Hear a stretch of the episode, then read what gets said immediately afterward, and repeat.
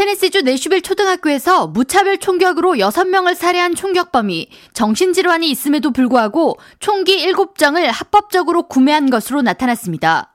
내슈빌 경찰은 28일 전날 커버넌트 초등학교에서 9살 어린이 3명과 교직원 3명을 살해한 총격범 28살 오드리 헤일은 평소 정서장애 등으로 정신과 치료를 받아왔다고 밝혔으며 오드리의 부모는 자신의 자녀가 무기를 소유해서는 안 된다고 생각한다고 진술했고 오드리가 총기를 구매한 줄 몰랐다고 전했습니다.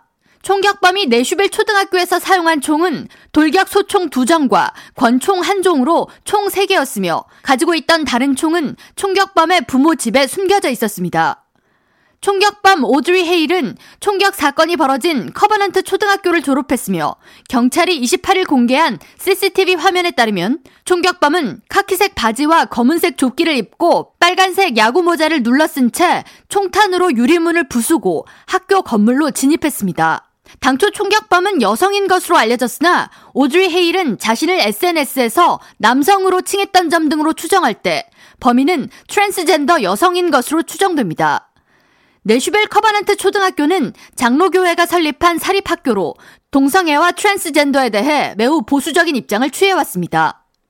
경찰에 따르면 총격범 오드리 헤일은 총격 사건 발생 직전 자신의 친구에게 나는 오늘 죽을 거고 내가 죽고 나면 뉴스에서 나를 많이 보게 될 거야 라는 메시지를 남겼습니다.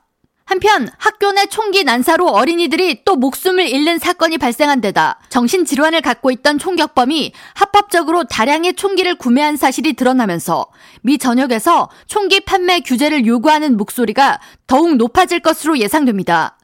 지난달 여론조사기관 갤럽이 발표한 설문조사 결과에 따르면 미 현행 총기 법률 및 정책에 불만이라는 응답률이 63%에 달했으며 민주당원의 84%가 불만이라고 응답했고 공화당원은 44%가 불만이라고 답했습니다. 무당층의 경우 60%가 현 총기 관련 법에 불만을 표시했습니다. 총기 난사 사고 관련 정보를 수집하는 총기 폭력 아카이브 GVA에 따르면 올해 초부터 내슈빌 초등학교 총격 사건이 발생한 3월 27일까지 총 128건에 달하는 총기 난사 사건이 발생했으며 전년에 비해 13.3%가 증가했습니다. 총기 폭력 아카이브 GVA는 사상자가 4명 이상인 경우를 총기 난사로 규정하고 있으며 지난 2022년 한 해 동안 발생한 총기 난사 사건은 총 647건이었습니다.